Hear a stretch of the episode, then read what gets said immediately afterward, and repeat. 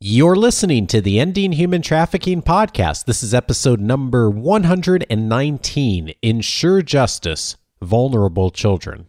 Produced by Innovate Learning, maximizing human potential.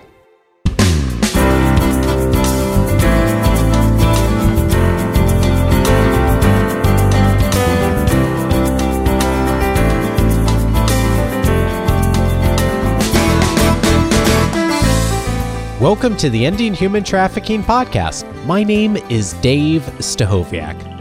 And my name is Sandy Morgan. And this is the show where we empower you to study the issues, be a voice, and make a difference in ending human trafficking. And Sandy, we are back again with a returning guest to the show, someone who's been a great partner for us in our efforts and a great partner for the Global Center for Women and Justice. And I'm really excited about today's conversation. I am too. You know, we just I just came off of Ensure Justice conference. It was phenomenal. And I wanted to bring a little of it to our listeners because the issues that we studied around vulnerable children in our own communities, in our nation, and globally are issues that are focused on root causes and how we can begin to see change, not by just rescuing victims, but by actually preventing children from becoming victims. Well, and that's why today's guest is really the perfect guest for us to have that conversation with Sandy. And that is returning to the show, Deputy Chief Derek Marsh. He retired from the Westminster Police Department here in Southern California after 26 years of service. In 2004, Deputy Chief Marsh helped start the Orange County Human Trafficking Task Force, and he served as its co chair from 2004 to 2012, which we've talked about many times on the show. Uh, and he developed and taught courses in human trafficking across the state of California, provided oversight to human trafficking investigations, assisted in creating human trafficking DVDs, wrote multiple grants, and he's provided congressional testimony twice as a human trafficking expert witness. He's presented anti human trafficking trainings across California and the United States and also internationally. And he's taught human trafficking as an undergraduate course here at Vanguard University uh, from since 2009. He has an MA in human behavior and an MPA in police management and leadership, and he's a graduate of the FBI's National Academy. Uh, currently, Deputy Chief Marsh, uh, Marsh is the uh, Bureau of Justice Assistance Visiting Fellow in Human Trafficking. He's researching how Human trafficking task forces identify, investigate, and prosecute labor tra- tra- trafficking cases throughout the United States through on site visits and review of how the historical task force and federal performance documents are assisting. Uh, he is helping to develop and provide training and technical assistance through the Bureau of Justice Assistance, Training Technical Assistance Center, and the Office of Victims in Crime Training and Technical Assistance Center. The overall goal of his fellowship is to identify labor trafficking promising practices in victim and case identification, investigations, and prosecutions. Derek, welcome back to Ending Human Trafficking. We're thrilled to have you again. Well, thanks for having me back. It's always exciting to be part of this uh, series and always fun to be, be a part with you both as well, knowing how passionate you are and how much you're contributing to the field. Well, I was especially happy to have you on the panel at Ensure Justice this year on vulnerable children. And that panel focused on, on local and national issues, but also international issues of children who are um, marginalized and may be vulnerable to exploitation and even labor trafficking. So often we just look at children who are at risk of sexual exploitation. So your presentation there brought the community's attention to a much broader impact. So I'd kind of like to hear from you um, just some basics of why children are vulnerable and how that connects to your role in investigating labor trafficking. Well, Sandy, as you know, um, victims and people who are at risk of becoming victims don't magically appear. They're usually a combination of their environment and their family and how they've grown up, and unfortunately some victimizations that have occurred before. What I was trying to communicate in the Ensure Justice Conference this year was that you almost we always talk about continuums of care for people and how we work gradually to get them to, from victimization through to be survivors. And but there's also on the flip side, on the darker side, unfortunately, is a idea where you have a continuum of risk, where the more of these issues that you find coming up in these young people's lives, the more of a chance they have of being exploited or being in situations where they could be exploited. And so at the conference, what I tried to do, as opposed to starting from local to global, I tried to reverse that a little bit and go from global to local, just to get people an idea of how pervasive it really is.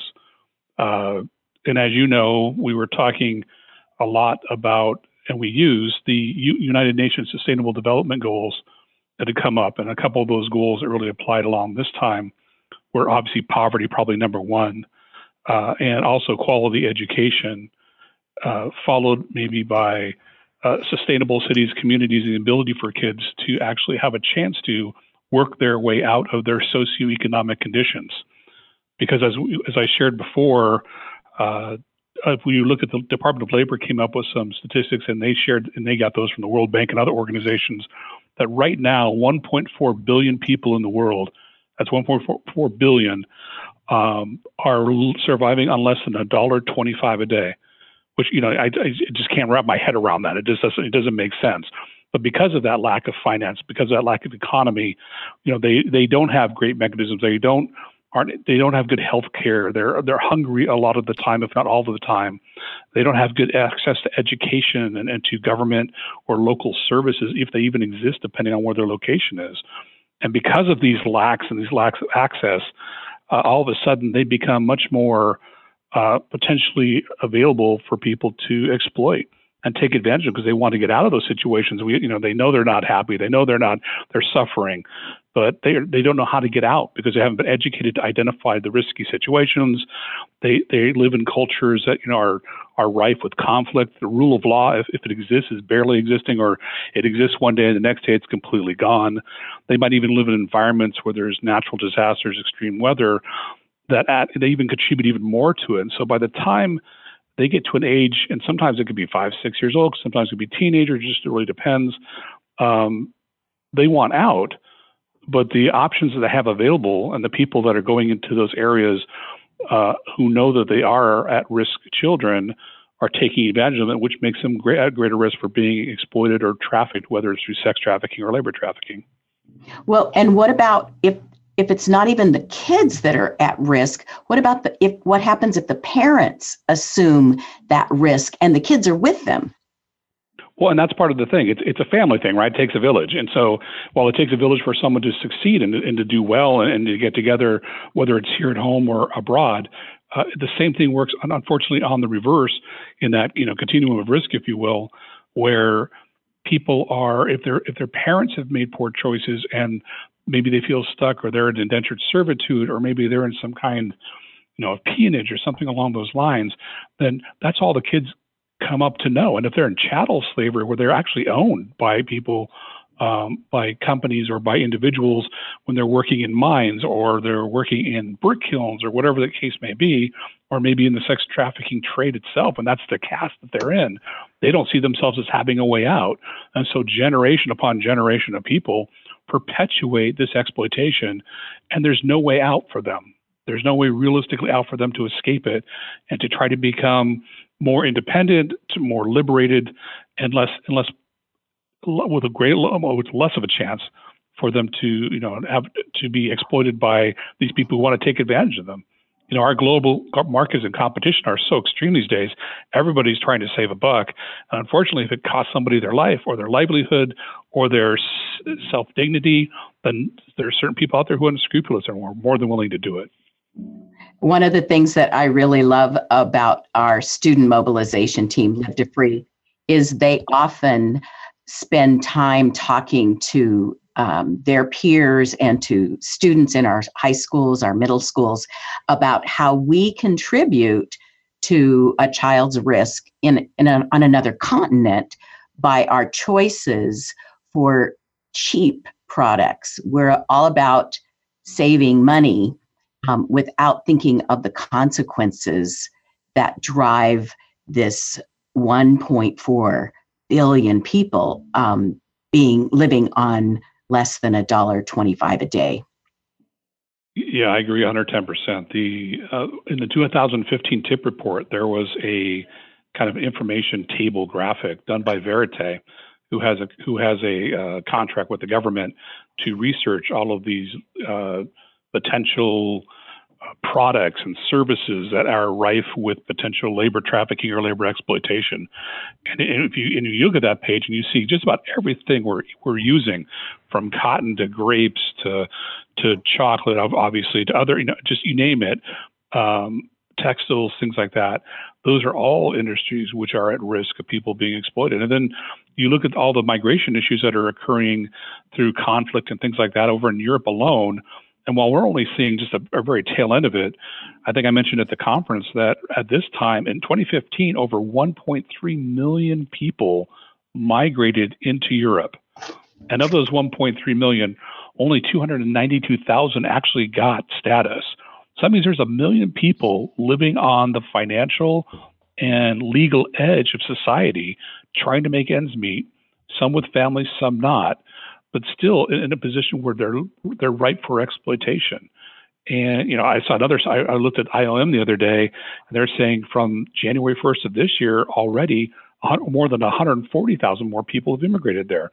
And so that's going to spill over our way. That whole idea that you know the more people who are looking for a better life or just to survive because their their world is full of conflict, they're definitely not going to have that option, you know, in Europe because there's just not enough infrastructure to support them, and also here in America too. So IOM, and that's the International Office for Migration, correct? Correct. Yes. So 140,000, and there's no there's no plan for for how to mitigate that no, I, I, as far as I can tell, what, what they're trying, I mean, they're they're spreading, they're trying to spread them out more and more through Europe. But you have, you know, Germany itself, over half a million people have suddenly gone there, and Sweden, over a couple hundred thousand, Hungary, Austria, Italy, France. I mean, the UK, even Finland and Norway. I mean, are are, are trying to support these folks, and they just don't have the infrastructure to support it. And you know, I understand that from a from a day-to-day perspective, we here in America aren't impacted by that unless you have family out there or things are happening. But I mean, the same similar things are happening here too.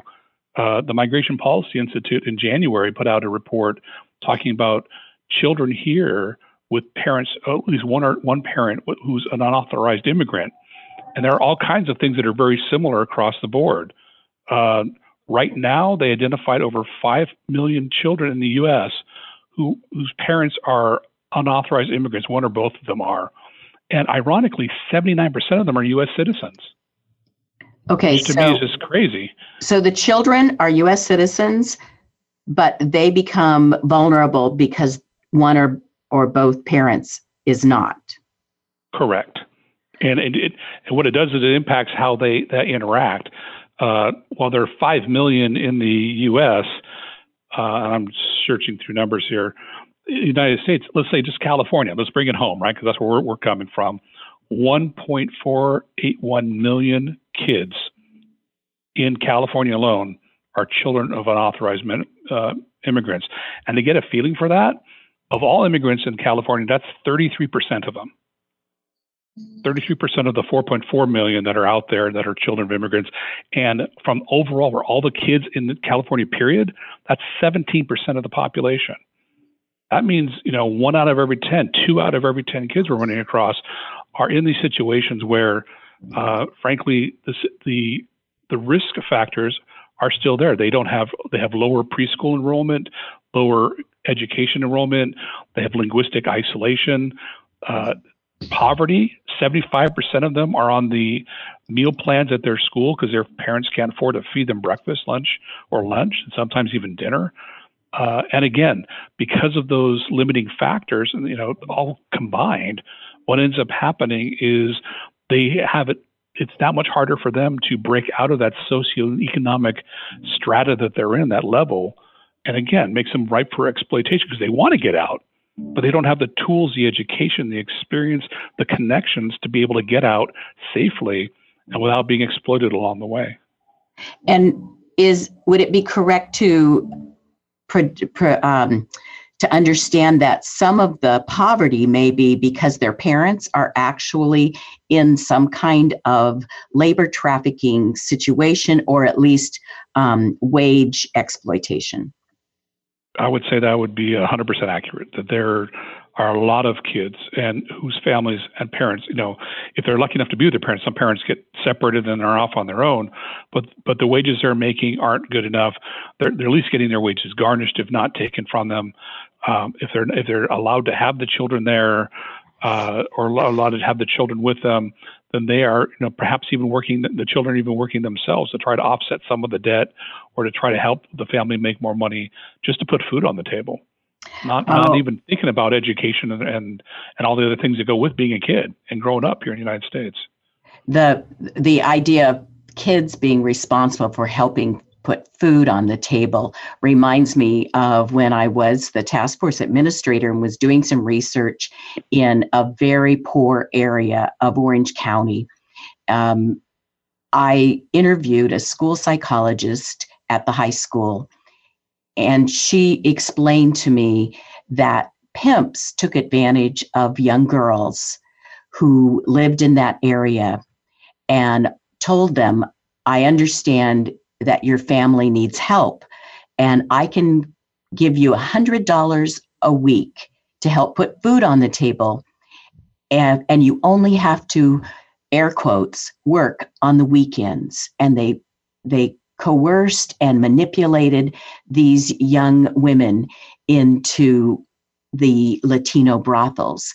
And if the offer of the the reward of being able to feed your brothers and sisters wasn't working then they used the the immigration status to threaten to coerce this teenager with if you don't work for us then we will call and um, the authorities will come and take your uncle come and take your mother come and take your father.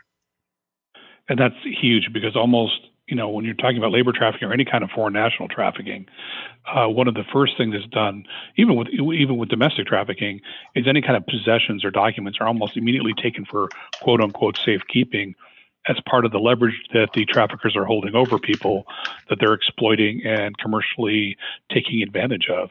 And it, you know, you're telling those stories, and it, it reminds me of we had, you know, back in the days when I was working in, in, the, in the police department, we would have kids, we would call them like weekend runaways, where they would disappear after school on Friday and no one heard from them until Monday. And the only time we'd ever get calls on those after a certain point would be if they if they actually didn't come home on Monday. Then the mom or the dad would call and say, "Hey, they're gone. Um, they always leave on the weekends. We never know where they're at, but they always come home during the weekend. So now we're worried." And so it's almost there's a kind of like a quiet compliance, especially if they're bringing home any kind of money at all, um, to, you know, for kind of basic recognition that the family needs some kind of support. If that's how they have to do it, everyone kind of try to turn a blind eye to what's going on. So when I think about how huge this is, and just here in California, 1.48 million children, and the 1.4 billion people in the developing world with poverty, I have to go back and look at the hope that I see in the sustainable development goals that were adopted by the United Nations. And how do we begin to apply those goals to this issue of reducing risk for kids? Correct. And and and I don't want to, you know, it's important to realize we do have lots of programs to help children. You know, the the, the feeding the children at the schools, for instance, um, you know, pre-enrollment at you know, or enrollment in preschool and areas like that. There are lots of agencies that are are put, pouring money into these institutions and into these programs, so children have more of a chance for it. The the challenge is really getting that message out to these parents because there's they are worried about being deported and separated from their family. And even though their child is a United States citizen, there are states right now that, um, and I'm thinking of a couple that have come up with some really uh, interesting, almost Machiavellian laws, and I understand why they're doing it to some degree. But um, that, like for instance, in one state, that even though the child was born as a U.S. citizen, they're not they're not giving them the documentation or the paperwork to to verify they're it's they're U.S. citizens, even though they were born in the United States. And that type of you know government recalcitrance, if you will, or uh, refusal to follow the, the federal law while I, am sure in the end it gets amended in the short term, it just becomes even more problematic for documentation purposes and for access to those government, state, and local resources that are available for the for the kids. So, when um, when I look at some of the risk factors that perpetuate this, uh, you mentioned uh, education access. Can you speak to that?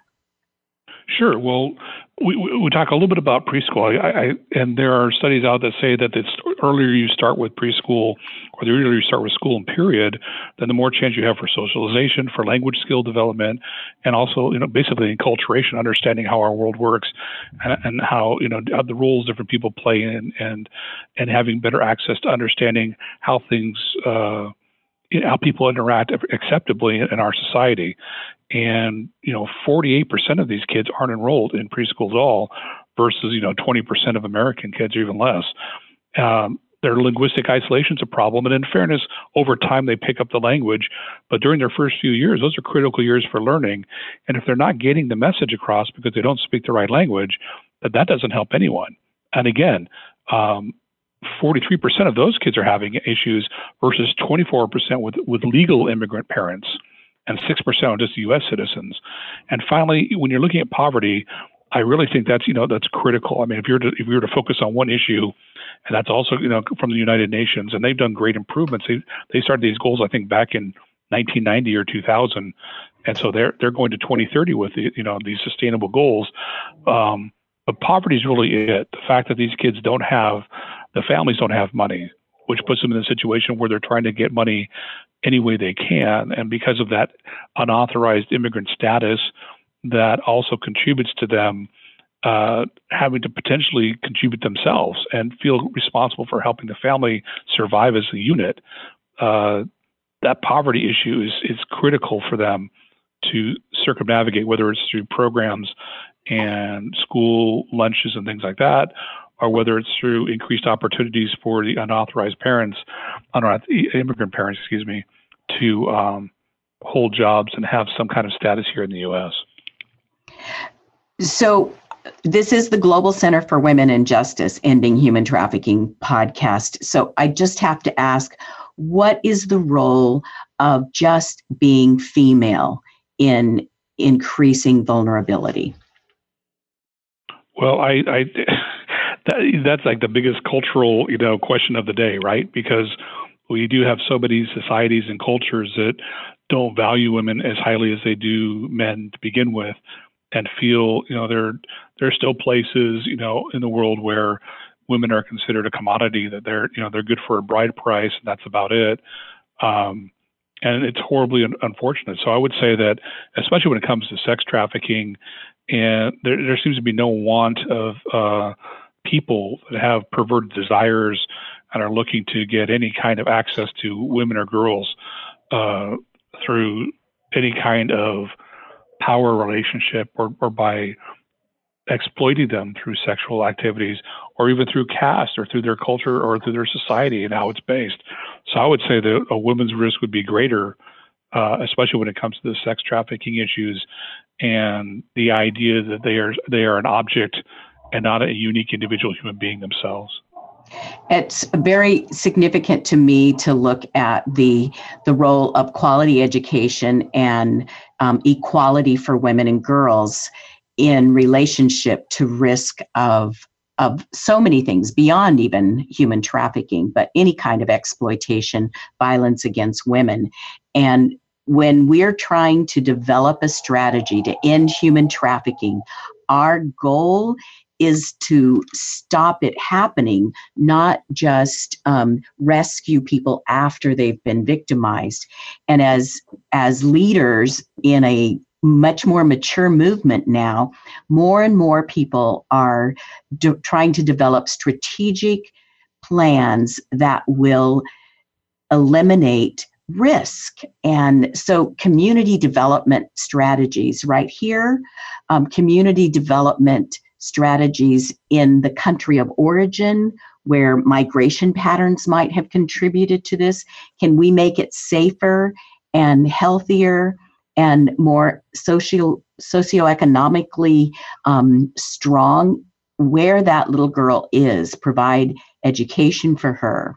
Those kinds of development goals are going to be the sustaining um, strategy in the next big movement to end human trafficking? Well, I agree. I, I believe wholeheartedly that because we've been in this movement for a while, and you know, and child exploitation happened long before we identified human trafficking as one way for it to to occur. And we've had this discussion numerous times in you know different venues.